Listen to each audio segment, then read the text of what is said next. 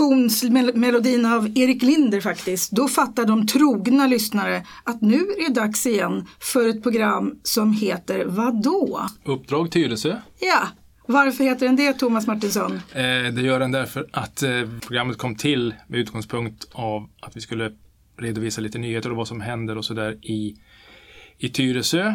Vi satt tillsammans i socialnämnden i Tyresö och där frodade oss också idén av att vi måste delge liksom vad som händer till invånarna Ja. i Tyresö. Och vi, vi tittar på sociala saker men vi tittar också på saker och ting som handlar om din yrkesroll. Vad, du, vad jobbar du med? Jag jobbar som polis. Ja, vad, vad, är, vad är din titel Thomas?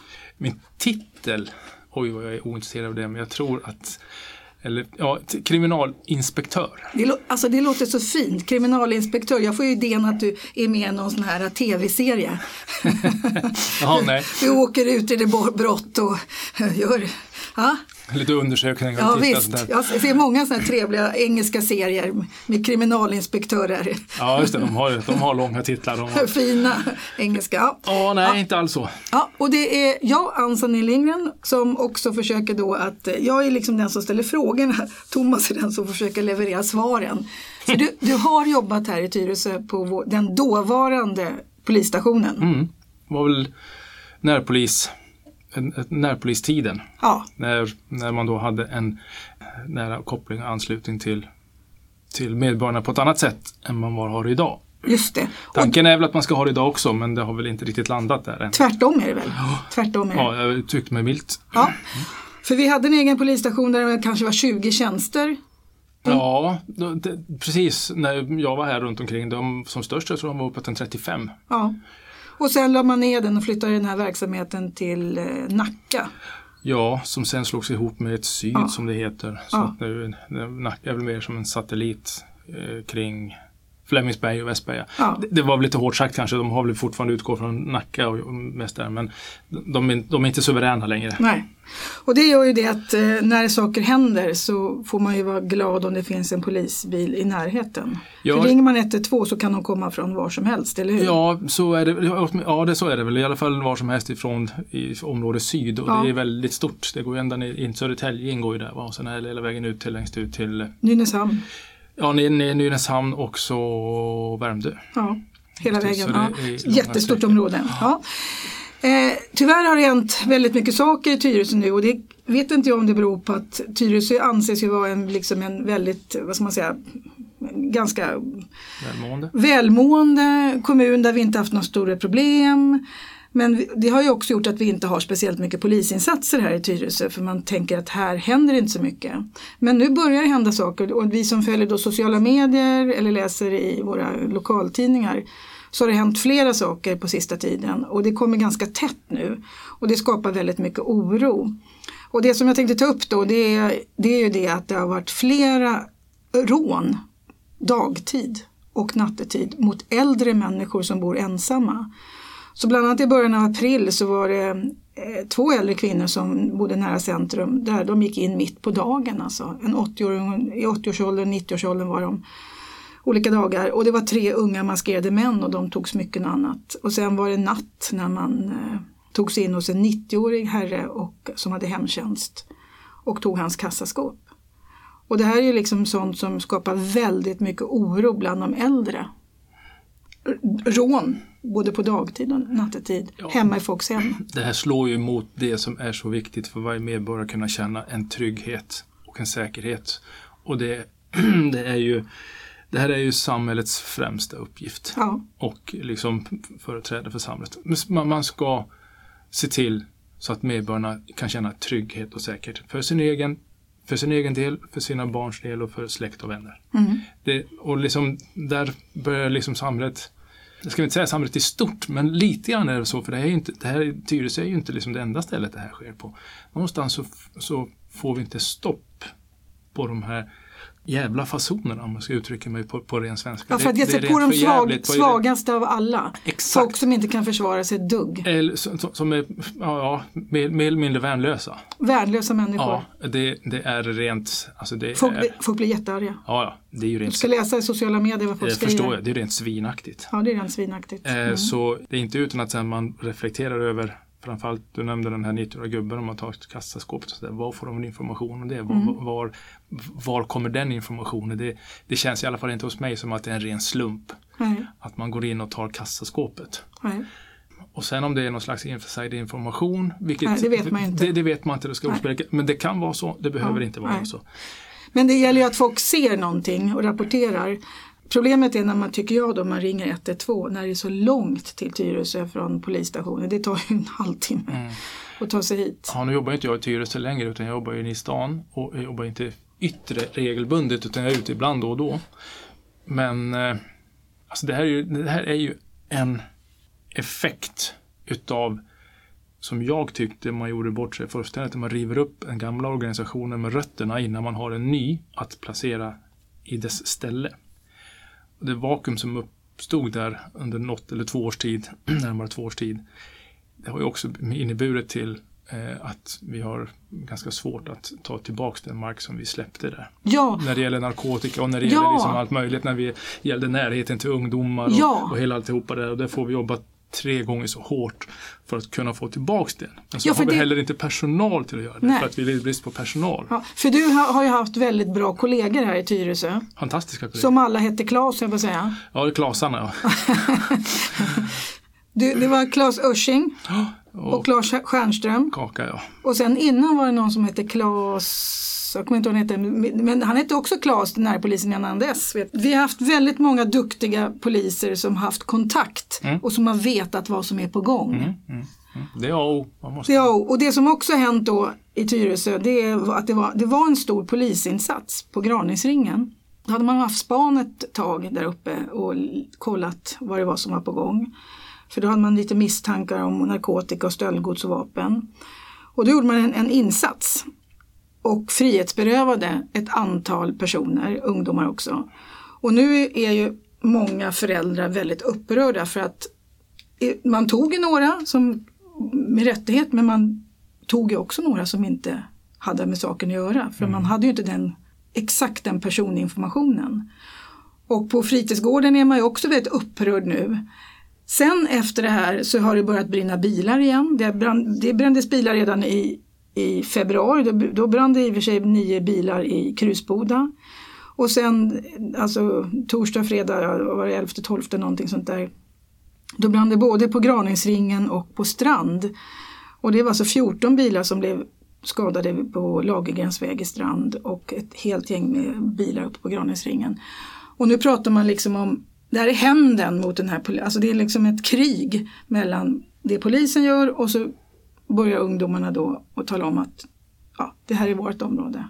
Eller det går inte att säga att det är så. Protest det, mot samhället lite grann. Men polis som man många ser som en företrädare för samhället. Liksom, Ja. så ska man ju säga. Men det är ju ett sätt att reagera på någonting de inte tycker om.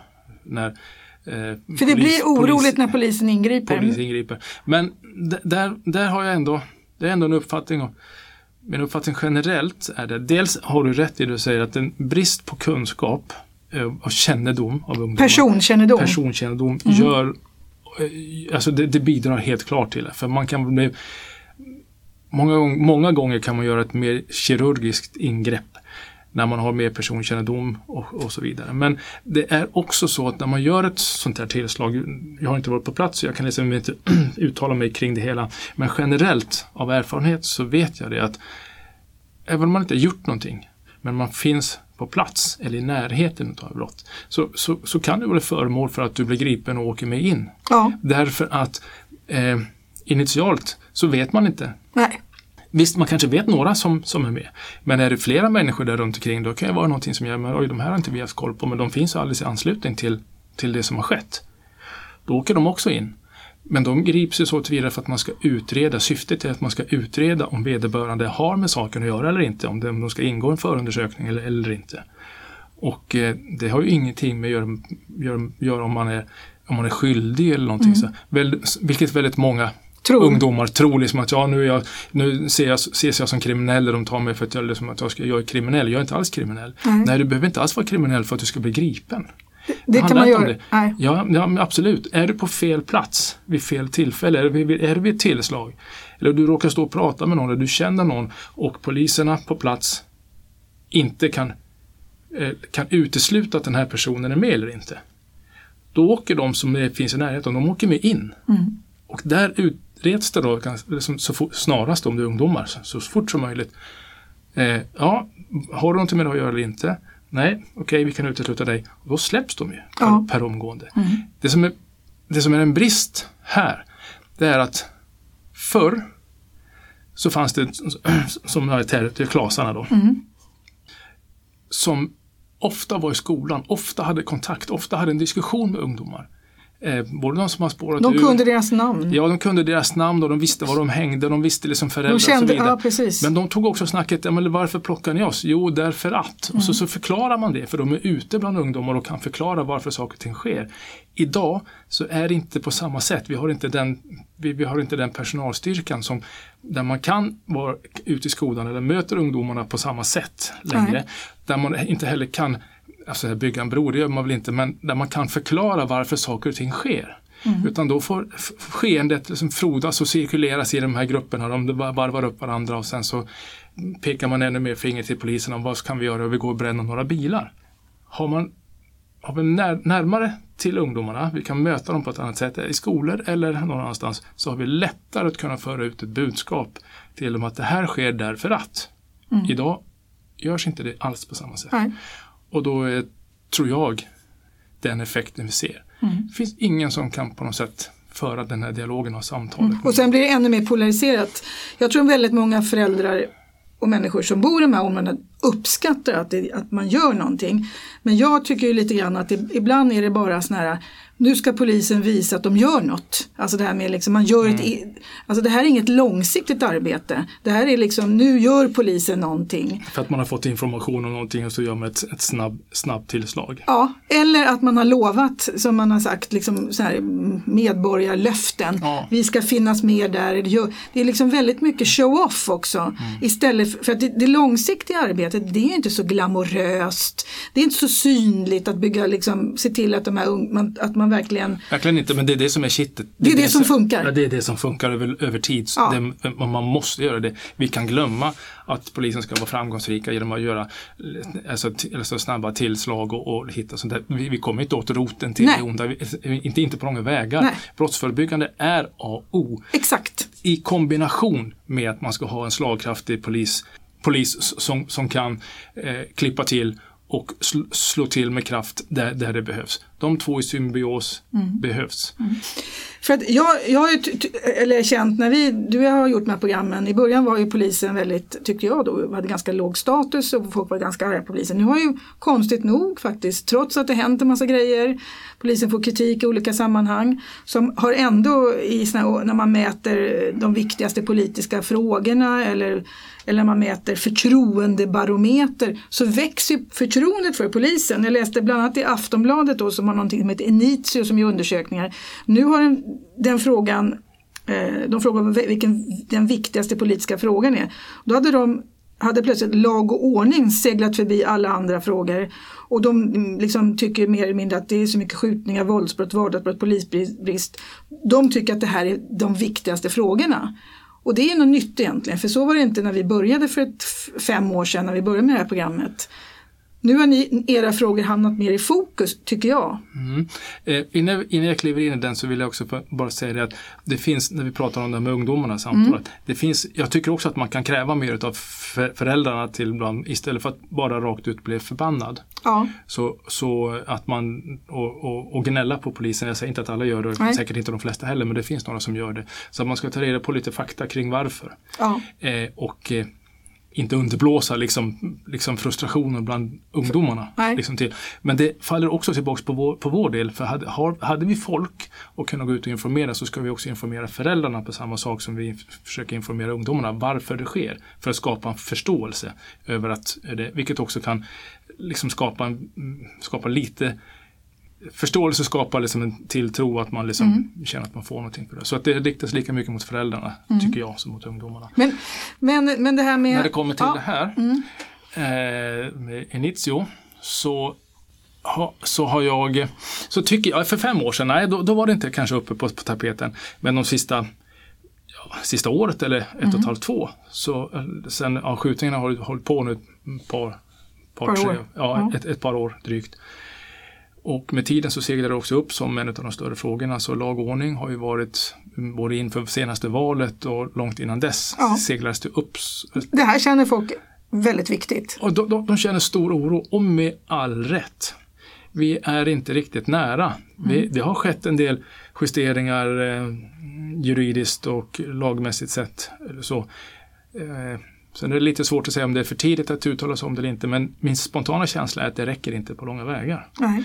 Eh, vi måste också jobba med attityder gentemot liksom rätts, alltså hur man, hur, man, hur man tittar på attityderna med alltså praxis. Rätts, alltså prax, praxis är, visst det finns ju fyra års fängelseskala men praxis är att man dömer ut kanske ett, två eller ett och ett halvt och så får man ut efter två, tre. Allt sånt där, det, det är så mycket mer i rättskedjan som man behöver titta på än bara eh, själva höja, alltså lag alltså, Polisen är bara en del i ett... I, De- Ja, det är, bara, det är bara en del. Vi måste liksom... det, det finns flera instanser på vägen. Oh ja, det är jätteviktigt. Vi, Ja. vi, vi, vi, kommer aldrig fixa det själva. Det, alla instanser och Måste även, funka. Måste funka. Och även alltså rätts, alltså, åklagarmyndighet och domstolar, socialförvaltning, skolor. Alla behöver vi dra vårt st- stack till stråt. Ja, ett stack till stråt. Stack till stråt, stråt till stacken. Ja, det är lättare så. Mm, det är ju lite lättare så, ja precis. Hela stacken till stråt är Ja, svårt. eller- Då får men- man jo- jobba hårt alltså. Jag syftar väl mer på att det kanske är upp och nervända världen. Nej, då, nej, inte alls. Ja. Eh, men eh, Alla de här myndigheterna måste jobba ihop. Ja, ja, visst. Och det säger ju även Thornberg, han det har han ju helt rätt i. Ja. Och, det, och det är inte bara han, det är flera som har sagt det, men vi måste göra det tillsammans. Eh, för vi, det här kommer inte vända om vi inte liksom får, får spettet djupt i marken. Men, men då, då är ju frågan, trots till exempel polisens tillkortakommanden, för det kan man ju då säga lite grann. Mm. Ja, Eh, och till exempel så fick ju polisen jättemycket kritik när den här pojken som hade down syndrom blev av misstag skjuten när han gick omkring med en, en, en attrapp av ett vapen på natten. Mm. Och nu kommer det bli åtal. Vad tycker du om det förresten, att det kommer bli åtal mot de här poliserna som sköt pojken? Ehm, ja, med, med all respekt för att jag inte har någon som helst insyn i utredningen och eh, vad, vad, vad åklagaren sitter med för information och den grunden till han bygger sitt åtal på. Jag läste lite, det har ju kommit ut nu alldeles nyligt, det har kommit ut, de har tagit alltså utdrag ifrån förhörs, förhören som, tagna, som, som Aftonbladet har skrivit och citerat. Och eh, ja, när man läser det Märk väl, det är citaten jag bara pratar om. Men när man läser det så jag, jag tycker liksom att det här är tunt. Du? Är tunt. Tunt åtal? Ja, t- Eller tunt. tunt. Ja, t- det är lite- Tungt.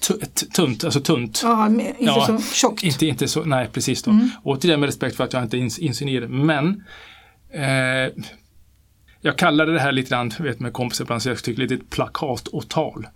Eh, och med det menar jag att liksom, man har svårt att hålla emot det trycket som media kommer att pratat om. De har pratat om eh, pojkens Down-syndrom och hela det, liksom hela alltihopa det där. Och liksom det finns alltså politiska ingredienser i det här som gör att det blir nästan, som jag personligen upplever det, nästan svårt för åklagaren att, att, att inte gå vidare med, Mm. Men det- med, med det. Men, och, men, är inte det ganska bra att man gör det? För att, en, alltså att man utreder, att det är inte polisen själv som lägger ner sina egna undersökningar. För det, är ju folk, det kan ju folk säga, ja polisen de har gjort massa fel, de utreder sig själva. Så det kanske är bra att det, att det går till en rättegång så att det blir offentligt. Mm. För det, man vet ju inte vad det blir, bara för att de blir åtalade så behöver ju de här poliserna inte bli dömda. Nej, men det kommer ju bli utrett. Det, det, det är bra.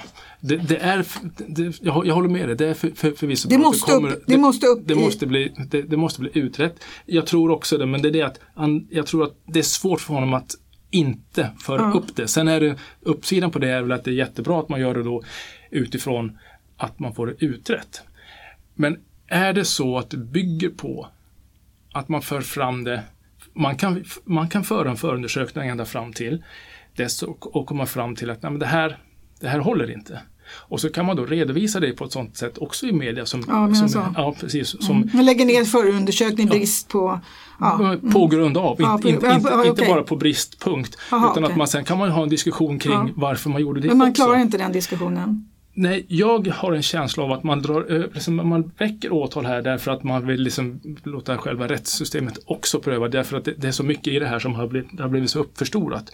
Mm. Jag talar av egen erfarenhet när man, är, när man, är, när man har sekunder på sig att, eh, Agera. att agera. Eh, man har, och alla de... Du har varit med, själv med och skjutit en Ja, person. ja, det är precis. Och höll på att stryka mig i, i, i samma process där.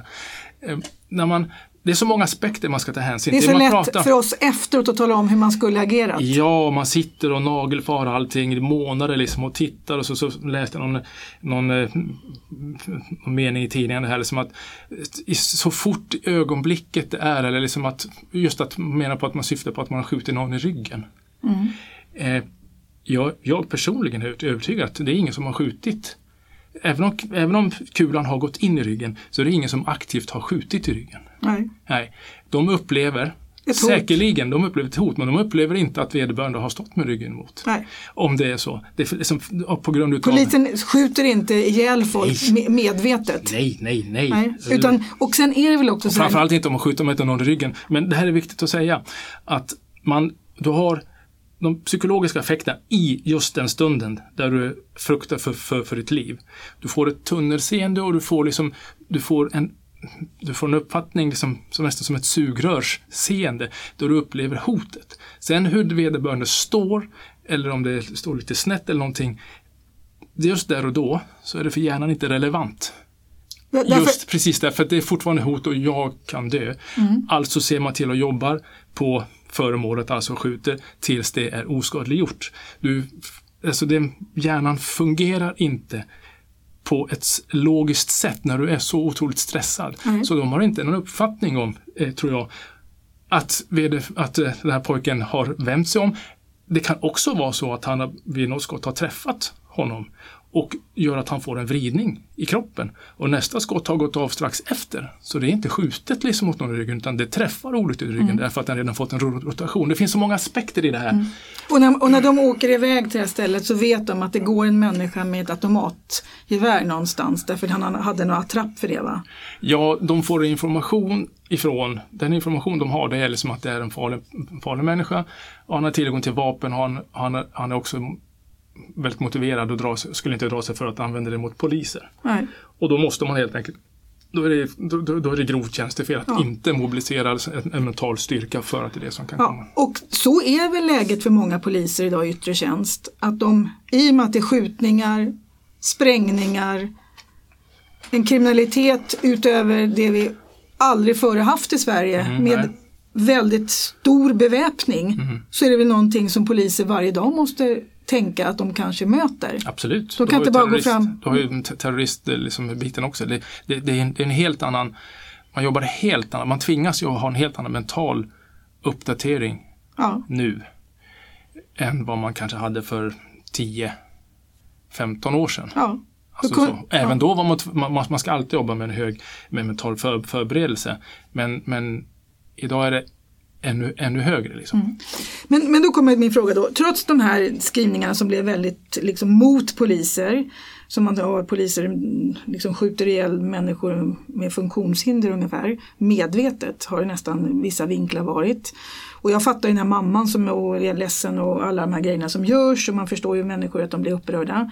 Det var jättetråkigt att sluta som det gjorde. Mycket. Ja, men ändå så är det så att polisen får bara högre förtroende trots att man faktiskt inte lyckas lösa speciellt mycket. Vad tror du det beror på? Att förtroende för polisen växer? Mm. Eh, alltså ärligt talat så, så, så, så kan jag inte ge ett riktigt bra svar på det. Jag tror en stor del av det fortfarande lever kvar är terror. Hur, hur eh, terrorsituationen Att man löste det. avlöpte, Att man löste det också. Och det var mycket stolpe, eh, stolpe in för vår del. Det var Mm. mycket bra jobb eh, ifrån samtliga liksom, som har varit, som, som var med där. Liksom, så. Och det, det märks. Ja. Det, det trummades ut utav media också. Liksom, så där. Och det har med största sannolikhet en, en, en stor påverkan. Ja. Och hur, hur, sen så är det så många faktorer. Hur ställs, alltså hur ställs frågorna? Eh, alltså på, på vilket sätt ställs Ja, men du menar, du menar Ja. undersökningar överhuvudtaget? Unders undersökningar, så när gjordes de? Ja. Eh, och det, det är så många faktorer som gör för att man ska kunna, liksom, kunna ge ett mycket bättre svar på det. Eh, och det skulle du ställa frågorna utifrån ett lokalt perspektiv vi pratar här Tyresö Ja. för att ta det som ett exempel. Om man märker att, att det kommer liksom upp mer och mer så tror jag inte alls vi har samma, samma eh, Känsla. nej, siffror. Nej. Det tror jag inte så. Utan det, det ställs lite grann på hur frågorna ställs, Mm. när de ställs. Om man säger så här, du som person, hur länge jobbar du som polis nu? Ja, jag är snart 27 år. När du talar om, om du träffar nya människor på ett, på ett tåg eller människor som inte känner dig och du säger att du är polis. Har attityden mot ditt yrke, liksom, har det hög status, har det haft låg status, har det ändrats under, under, under tiden? Eller har det alltid varit så att man är stolt liksom, och känner jag har ett yrke som andra respekterar? Oavsett om andra respekterar det inte så är jag stolt över mitt, över mitt yrke och Ja. det, tror jag, det, det tror jag går för 100% av alla andra poliser som är poliser. Att man, man har en stolthet i, i att vara polis och det man gör. Ja, Det, den mest framträdande bilden jag får när folk, liksom, folk får höra det som oj du polis, oj, att det måste vara tufft. Jaha, okej. Eller det, det, det är inte lätt idag. Så vidare. Nej. Det är nog, det är nog den, den reflektionen som, mm, som jag möts alla. För, för, för förut så har man nästan sagt, ja, lata poliser eller det var ju liksom lite grann, det har skrivits deckare i Sverige där man liksom trötta gamla poliser. Det var liksom, om man läser deckarserier på 80-talet och 90-talet så handlar det om poliser som bara satt och inte gjorde någonting. Mm. Så den bilden av trötta poliser finns ju, har ju också funnits i Sverige. Ja, visst gör det det. Och jag tror den är lite orättvis också. För förr så jobbade de ju väldigt, väldigt hårt också. Det, det, Ja. fann, det, det, fanns, det fanns nog trötta poliser då så som det finns trötta poliser Ja. idag. Så ville de ha en karaktär liksom också för att få en dimension i boken man skulle skriva. Det är jag rätt tämligen övertygad om. Ja, men vi får ju våra bilder från våra deckare, våra tv-serier och Ja. Beck och allt vad de heter för någonting. Samtidigt är det en fara kan jag tycka. Ja. Att man bygger, liksom, att, att folk får en, skaffar sig en uppfattning om hur poliser jobbar, hur är ifrån böcker och ifrån fiktiva historier. Men nu har det kommit tv-serier om polisen i Södertälje, Mm. Ja, om tunnelbanesystemet. Hur, hur, folk ser ju den vardag som många poliser och väktare och jag tror det ordningsvakter är har. jättenyttigt. Jag tror det är jättenyttigt. Jag tror en ögonöppnare för väldigt många att oj, är det så här det är? Eh, för det är liksom all, liksom, hade inte de här programmen varit så hade folk generellt inte känt till hur, hur arbetsförhållandena är Nej. på väldigt mycket. Utan man går på det man hör av andra och man läser kanske tidningar och böcker och eventuellt. Mm. Så jag, jag tror det hjälper till. Jag tror också det hjälper till att få upp siffrorna lite grann faktiskt. Ja. Och det, det som är roligt då, förtroendebarometern är någonting man mäter varje år. Polisen kom på andra plats med, med 71 procent och gick upp 6 procentenheter. Mm. Gissa vilket företag eller vilken organisation eller ja, det kan vara allt möjligt som, va, som kom som nummer ett. Kan du, Ja, en kvalificerad gissning. ja, Så skulle jag säga att det är väl ordningsvaktsbolag. Eh, bolag. nej. eller? Eller, Nej, lä- nej, nej, eller, läk- eller läkare. Ja, det skulle man kunna vara. Ett var faktiskt Systembolaget. Systembolag. 79 procent. Det är röd. Ja. Och tredje plats var universitet och högskolor med 70 procent. Och sen kom Ikea. På femte plats kom Säpo. Mm. Säpo som de flesta människor har inte en aning om vad de gör och som inte berättar om sin verksamhet. Nej, just därför. Säkerhetspolisen. Nej, men just därför, precis just därför så är det väl är det, så svårt att säga. att Säpo hade kunnat komma etta, de hade kunnat komma femton, nu kommer de femma därför folk har Ja. ingen aning egentligen. Nej, men Däremot så någonstans vet så- man generellt att de, har, de, behöver, de behöver mer, alltså de behöver mer eh, Ja, folk kanske behöver mer, men framförallt så behöver de en lagstiftning som på något sätt gör att de liksom Ja. inte är så bakbundna. Och de, det är väl det de har ef- efterforskat mer och de, eller ja, De har också de har liksom hindrat terror. efter, efterfrågat mer. Mm.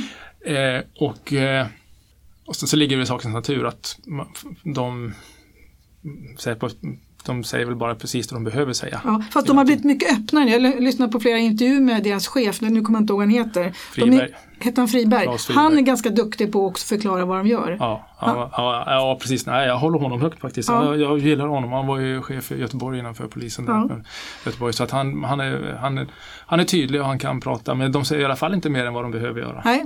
Och eran chef då, Anders Thornberg, som nu har suttit ett tag, han är ganska också väldigt duktig på att, uttrycka sig. Jag läste en artikel i Svenska Dagbladet den 5 april.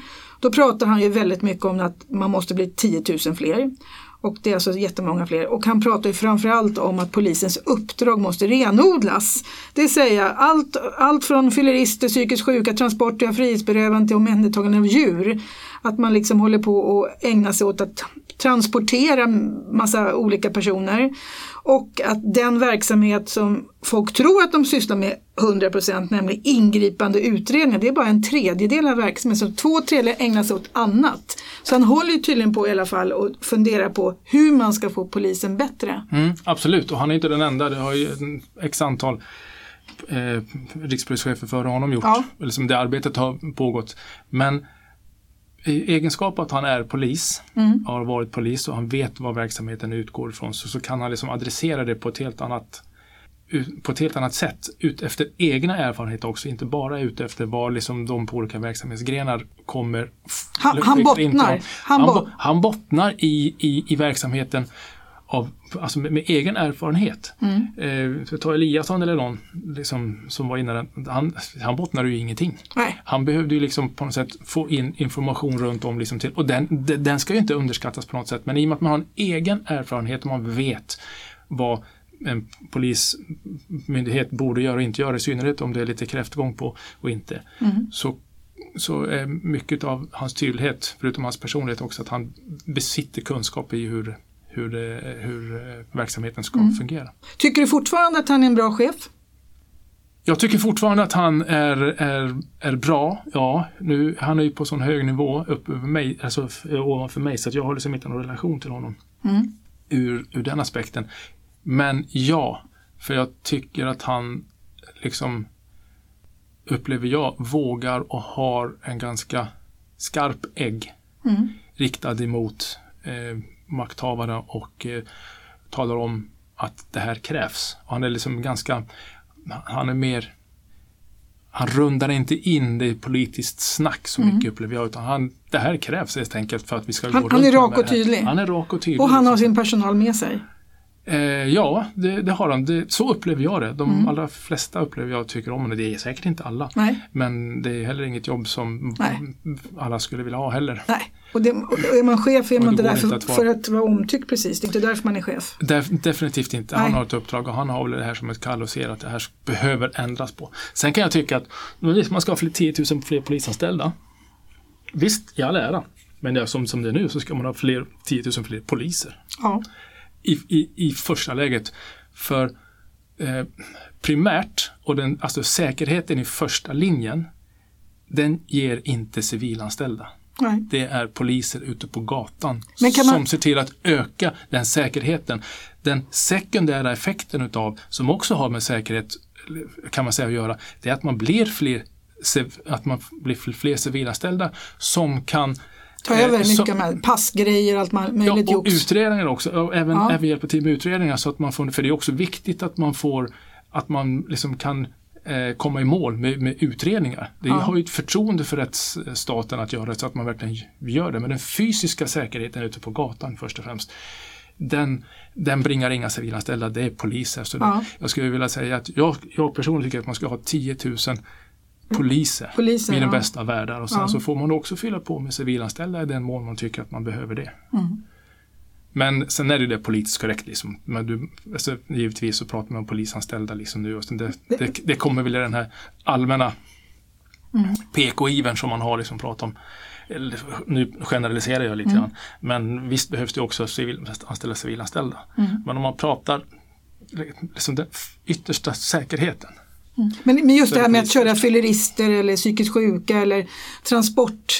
Det behöver man kanske inte vara polis för att göra? Nej, inte alls. Det, finns, det finns absolut utrymmen att renodla verksamheten därifrån när det gäller transportera fyllon. Eh, eller ta ner katter eller? Katter som har fastnat i, i trä nu var väl extremt mm, ja. så. Men alltså, det, det, det, massa, vi har en massa handräckningar och det kommer in med, med psyk, alltså, ja. psyk, psykfall som man måste hantera. Och det är det, det, är ganska mycket handräckningar mm. från. Kallas det handräckningar när man, ska, när man ska flytta på folk? Ja, det kan vara olika saker, men bland annat det. Socialtjänsten vänder sig till polisen när de vill ha hjälp med någonting där, man, där eventuell våldsanvändning liksom skulle behövas. När, när de i alla fall inte har befogenheter till att göra någonting.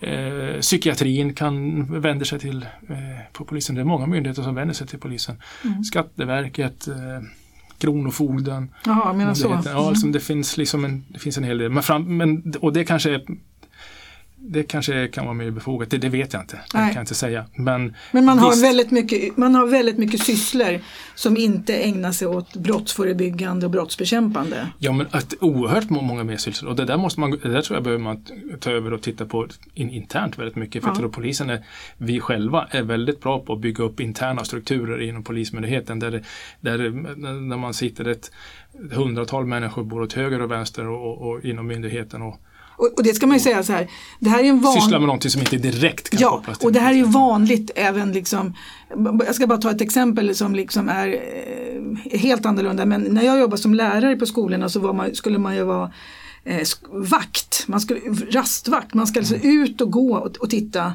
om eleverna hittar på. Det var en väldigt obehaglig eh, uppgift att säga till unga hoppa ner från skåpet och stå inte här och rök och så vidare.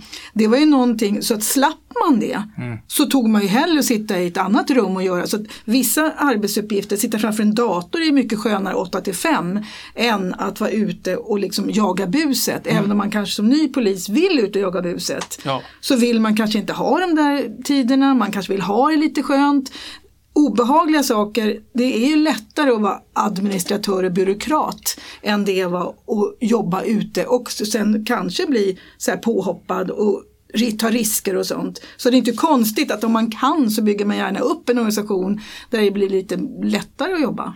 Det är viktigt att, att det finns möjligheter inom en organisation där man nu kan kalla det för en reträttplatser om man nu säger så. Ja. Där, där det finns möjlighet att man kan göra något annat. Om man har jobbat 20 år i Om man har jobbat tjänst. 20 i yttre tjänst. Och det brukar förmodligen inte, alltså det är jag ju nästan säker på att folk går inte in för att man känner sig att det är obehag eller på något sätt så. Det är inte där det sitter Mm. utan det är ju framförallt om man sitter att, att det är, eh, man behöver ha Ett familjeliv som funkar. Ja, du, du måste ha ett familj som funkar och du, du, kroppen orkar inte. Har du varit ute i, liksom i x antal år så, så orkar inte kroppen. Nej. Alltså du, du kan inte återhämta dig Nej. liksom så inför ditt nä, nä, nästa arbetspass. Så, Så det måste finnas olika jobb. så det måste finnas olika jobb och det finns olika strukturer men den har, det har ju, det har ju Svält. svällt över något hyggligt. Idag hittar du ju, idag hittar du ju liksom får man ju höra om arbetsbeskrivningar eller arbetsuppgifter så här, så man liksom man smäller ihop hälarna och så, så tippar man bakåt och svimmar. Liksom, Mm. Liksom så. Och det, det, har liksom, det har ju gått, det har gått för mycket åt det hållet och man nischar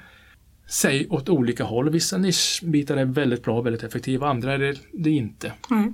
Men jag tror, det, det, jag försöker säga det är liksom att vi måste mycket, mycket mer skarpt även titta internt på vad som Mm. Det måste vara ganska svår, det måste vara ganska svår liksom. process ju. Ja, men det, det, det är det ju liksom. Alltså, för att det är ju, de, är ju, de har ju cementerats liksom de här väldigt inriktningarna så det är svårt att sen rycka upp Ja. och säga att nej, ni kan inte göra det här. Men att de skulle vara någon rädsla, det är egentligen till åldern kommer liksom med 55, 60 55, liksom 60, men 60 plus någonstans. Då kanske man inte vill köra radiobil på samma sätt. Nej. Men ute i landet så är det så. Mm. Ute, i, ute på landsbygden så sitter de och kör radiobil liksom i, när de är närmar sig 60 och över det också. För det, Finns ing, det finns inte andra- så mycket andra platser där får man nog finnas på. Nej. Hur gammal är du Thomas? Jag tänkte just det, jag är 53. En ungdom. Ja, det vet, det vet jag En inte. ungdom, Det- Det Thomas. börjar kännas i kroppen lite. Ja, okej. Ja. Ni som inte ser honom, det, det här är en storväxt man som ser, ser ut som att vara väldigt stark. Du ser, du ser inte så, du, du ser väldigt vältränad ut. Ja, och det kanske, det du ser kanske är en chimär. ja. men hyfsat stark Ja, den. nu tänkte jag bara ta några små frågor här på slutet för egentligen är vår, vår programtid slut som vanligt. Jag tänkte bara ta det här. Eh, det var en, en incident där några, när det var en dödsolycka på en väg här, jag kommer inte exakt ihåg vilken väg det var. Då börjar folk att filma, det är som de gör nu för tiden. Så fort det händer någonting så går, istället för att göra någonting så går folk fram och filmar när folk, det var någon som dog. Och så filmar man det och så lägger man ut på nätet. För jävligt. Ja, och nu hade de fått böter. För det här är också något läskigt tycker jag. Istället för att göra någonting så ser man det som en grej och lägger ut det på nätet när folk ligger skadade. Det gjorde man även på Drottninggatan. Mm. Man filmar och lägger ut. Och nu kanske man då ska faktiskt ta, och, ta itu med de här. Jättebra. Mm, ja. Jag visste inte att det blev en dom. Jag visste att polisen Nej, hade nej, en liksom- dom har inte blivit men Nej. de hade eh, De de fick böter, fick böter. Böter fick de. Ja, men har de fått? Ja, det stod, jag, jag, bara, jag läste bara en kort rubrik. Ja, Att filmare vid, vid dödsolycka fick böter av polisen, så läste jag. Ja, okej. Okay. Det kan vara lite slarvigt skrivet. För Ja. Jag vet att de eh, att de skulle fullfölja det här Polismyndigheten för att liksom, liksom testa den den nya lagen, Aha, eller det, okej. det som fanns där. Att de skulle se om man kunde få in det liksom i, i den paragrafen. Okej. Väl Mm. Ja, det senaste kanske jag, jag tänkte bara kolla vad du tyckte om det. Det tycker du är bra va? Jag tycker det är alldeles utmärkt. Ja. Jag, ty, jag tycker det är förfärligt. Det är hygienfasoner tycker jag. Det Ja, hygienfasoner ja. Ja. Det, är, det är ju, nej, och det, på med bötesbeloppet bara smacka på så Mm. att det kostar. Det där ska ju, det jävla fasoner ska Ja. liksom avslu- avbrytas. Ja. Och sen är det samma sak det här med, jag läste också en diskussion om det här med att när poliser utsätts för, för kränkning så får ju poliser, liksom, det finns någon standardformulering i tingsrätten så här att en polisman i tjänsten måste vara beredd på att mötas med vissa angrepp och ha en större mental beredskap inför detta än andra och så får polisen sällan skadestånd eller någonting sånt fast man utsätts för väldigt obehagliga grejer. Det är också en konstig signal tycker jag. Att Visst man får är det bete sig som man vill mot en polis. Ja, herregud. Alltså det, alltså, man drar, det- alltså, samtidigt så ska de styrka upp nu så att det ska bli högre straff för brott mot blåljuspersonal. Ja, Mm. Så vi ger samhället utrymme för, eller man till och med, om man, man nu läser hårdare, Ja. så kan man till och med uppmuntra, eller inte uppmuntra, men man lite utrymme för oss. man, försvar, man försvarar en Man sån... försvarar en sån, Ett- en ett sån handling. Ja, man, man spottar och sparkar och slår Ja, en på ja. polisman. Liksom. Ja, men det, är- det är helt okej. För jag menar, till och med staten via liksom, rätts, domstolsväsendet liksom, tycker liksom att ja, men det, här, det, det här utrymmet finns och det ska polisen ta. Det borde vara precis tvärtom.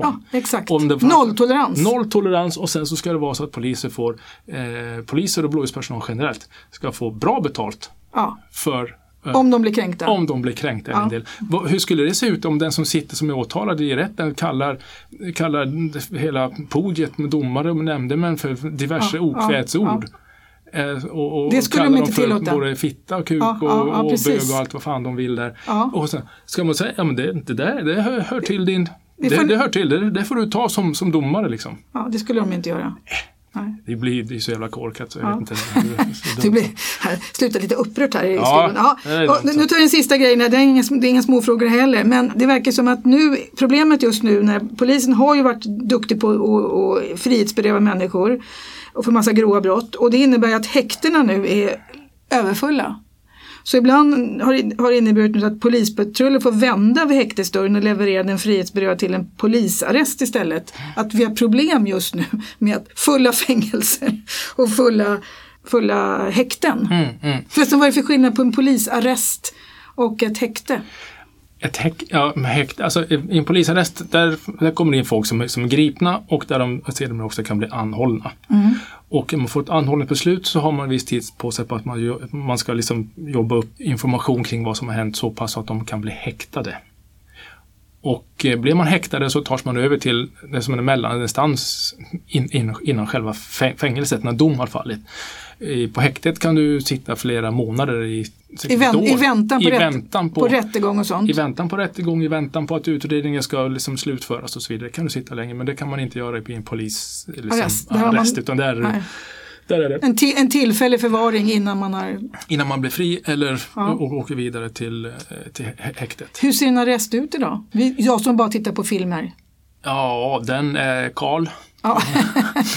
Du har en brits, ja, kala väggar. Du har ett utrymme där du kan, eh, liten en ho där du kan dricka lite, Ja. ett, ett hål i golvet. Ja. Eh, en liten lucka i, i järn, järndörren. alltså det ser ut så som man tror att det ska se ut. Ja, det gör det nog. Det gör Ja. det. Inne i cellen så har, det- är det inget. Det är, Och, och när man kommer till ett häkte får man då ett, i alla fall ett bord och en stol. ja, då får du lite mer. Då har och du, madrass. Ja, och, det- och det, det, det blir lite, lite bättre. Men det, det är fortfarande kallt. Ja, Det är fortfarande kallt. okej. Det har ingenting på, ja, de, jag vet inte, ja det är det nog. Ja. Det är kallt. Och i fängelser, hur ser det ut, hur är en cell ut i ett fängelse då? Eh, det, det vet jag. Det, jag tror att det är lite bättre där ändå trots allt än vad, än vad det är i häktet. Så ju mer, ju mer oskyldig man är desto kalare har man och ju, desto mer skyldig man blir och dömd desto bättre har man. Ja. Lite konstigt tycker jag måste Det är jag säga. lite konstigt men jag kan inte säga för jag har inte varit inne på ett fängelse på, på länge, länge. Däremot så har du rent generellt, du kan ju gå ut och, och Ja. som har större utrymmen och har flera flera sällskapsutrymmen och sånt där på ett fängelse. I, i, på ett häkte så har du egentligen bara häktet så får du gå upp på en liten rastgård uppe på taket. Så egentligen är det tuffast att sitta- på häktet? Jag skulle tro de flesta, mm, sitter, får du sitta länge på häktet så det, det är ingenting de... Det är ingenting nej, bra, det nej, det är ingenting de gillar utan de, i sådana fall är det bättre för dem. Ja. Tycker att det är något bättre för dem att sitta i fängelse egentligen. Okej. Ja, det kanske vi ska göra ett eget program om Thomas när vi bara pratar om hela den här processen för det här kan ju inte folk. Nej, nej, absolut inte. Det är mycket de inte kan liksom, om, om, om det här. Det jag skulle vilja säga om det här också, att det är ont om platser på häkten och sådana saker. Det här, det här snöts inte ur näsan i förrgår. Utan Nej. det här har de redan, det här har, man skrikit länge om. Det här har man skrikit länge om att det kommer minska och minska. Alltså man har ju sk- skitit i det, alltså på ren svenska kan jag uppleva det som, alltså för en lång tid tillbaks. Istället för nu har man byggt ett för ett nytt häkte, de byggde det här i Sala och sånt där, men det slurp sa det bara så åkte det, fylldes ju det upp. Liksom så. Som den här framförhållningen och den här långsiktigheten Ja. och göra en, en bedömning utav de här an, anal, analyserna som det Ja. finns många ana- analytiker som gör hur många det kommer in sånt där. Den hänger ju liksom inte med alls. Det, det, det, jag tycker det är ovärdigt att man måste hävda till att vi inte plats, vi- vi liksom får vända på folk för vi har inte plats i häkten längre. Det där hade man kunnat lösa om man haft lite framförhållning innan.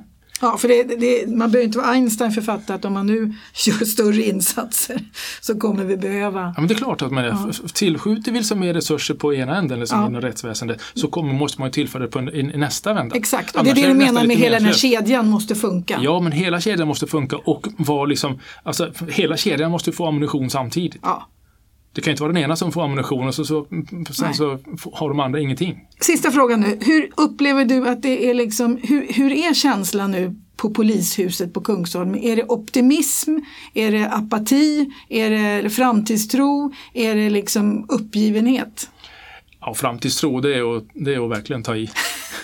eh, nej, jag, min känsla, det är liksom... Som och det- det jag har- 53-åring, vad sa du att det var? 53? 53, ja. Ja, som fem, nu, Thomas Martinsson, 53 år, varit polis i hur länge då? ja 27 år. snart. 27 år. Få höra nu din känsla. Mm, men det man pratar med kollegor och man får känslan, man, jag känner ju mycket folk, väldigt mycket folk Mm. som är. Och det är fortfarande så att man liksom, det är lite, man rycker lite på axlarna. Det är fortfarande sådär liksom att ja, det, det, är som, det, här, det, här är, det här är inget bra. Det här, är liksom så. Man, man, är, man är inte, den här entusiasmen upplever jag bara liksom kommer ut i skriven text ifrån, liksom ifrån Kommunikations- kommunikationsavdelning. Exakt, och de jobbar på att man ska träffa liksom rätt och lyfta upp det hela och eh, chefer med, med mellanskiktet och så vidare. De som ska vill liksom, vidare i karriären. Ja, liksom chefer som är, är liksom cheerleaders. Ja. Liksom så ska på. Ja, men lite sådär. Ja. Jag, jag upplever att vi, vi är där fortfarande. Det, Finns det, det är min vad, vad ser du som är liksom ljus i tunneln då? Jag tycker att eran Anders Thornberg ändå är ett ljus i tunneln. När Ja, det, det tycker jag med. Att han, liksom, han, han driver det så, från min horisont så tycker jag att han driver det på ett, på ett bra sätt gentemot upp, i, uppåt. Ja, och liksom så. utåt. Utåt också. Jag tycker han svarar väldigt bra på frågor. Ja. det är, ingen, det är ingen mambo jumbo. Han är liksom målmedveten i det han vill. Det, där känner jag att vi, att vi har en, en bra rikspolischef. Liksom så. Sen, är han, sen är han bunden naturligtvis till massa olika saker. Men jag menar bara hans utstrålning och det han säger och tycker, tycker jag är bra. Tycker jag är bra. Sen så är det som fortfarande är väldigt, väldigt liksom stort. Vi måste få alltså, bättre betalt. Ja, Alltså så, det är fortfarande, fortfarande är lön en, en, det är en väldigt viktig faktor. det är en väldigt viktig, viktig faktor. Facket jobbar fortfarande liksom för att vi ska få upp en bättre lön. Sen har det väl tem temporärt nu blivit, att man slagit ihop två ralser Mm. som det kallas och fått upp en viss summa. Men det måste fortsätta att utvecklas och för förbättras. Så att man har inte bättre lika illa som det var, Nej, som det var förut. Bättre löner, bättre arbetsvillkor Ja, det- för att poliser ska stanna, för att man ska orka fortsätta jobba. Absolut. Ja. Och det är inte bara att man får just här och nu utan den här trappan, löneutvecklingen. Den, Man måste se ljuset den i tunneln också. Exakt, över Ja. tid. Ja. Så det finns mer att jobba där på. Men eh, ja, det är väl han som är det. Jag är inte stor fan av den här organisationen, har jag Nej. sagt förut. Och jag Ja. tror inte att jag, jag är mer fan av, och det är, jag är inte bakåt, en bakåtsträvare generellt. Nej.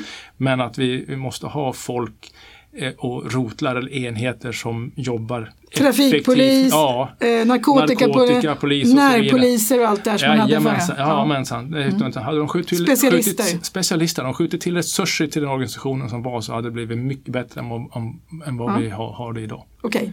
Nu har vi pratat som vanligt alldeles för länge, men du har inte varit här på ett tag så det har varit ett extra långt program. Ja, det är kul. Eh, ja, det är kul att träffa dig Thomas, du får komma till Tyresö oftare. Du bor ju inte ens i Tyresö. Nej, jag bor, det gör jag inte. Nej, det Jag är för jäkligt alltså. Du har flyttat till den lilla, lilla förorten Ty- Stockholm. Mm, det är det. Det är här hjärtat är. Ja, I världscirkusen så är det Stockholm, den lilla förorten. ja nej, till Tyresö. Världs- nej, nej, till Tyresö. Det är, det är Tyresös Se förort. där! Okej. Här ser vi att Tyresö är i centrum. Mhm. Ja. Ni har alltså lyssnat på vad då, Thomas Martinsson? Ni har lyssnat på ett program som heter Radio Tyresö. Ja. Och vad heter just vår programidé? Uppdrag Tyresö. Uppdrag Tyresö. Och jag heter alltså Ann Sandin Lindgren. Mitt namn är Thomas Martinsson. På återhörande. Och vill ni lyssna på alla de här programmen, för vi har pratat om det ganska länge, nästan så att vi håller på att upprepa oss, så ligger de på tyresöradion.se och ni söker på Uppdrag Tyresö. Hej!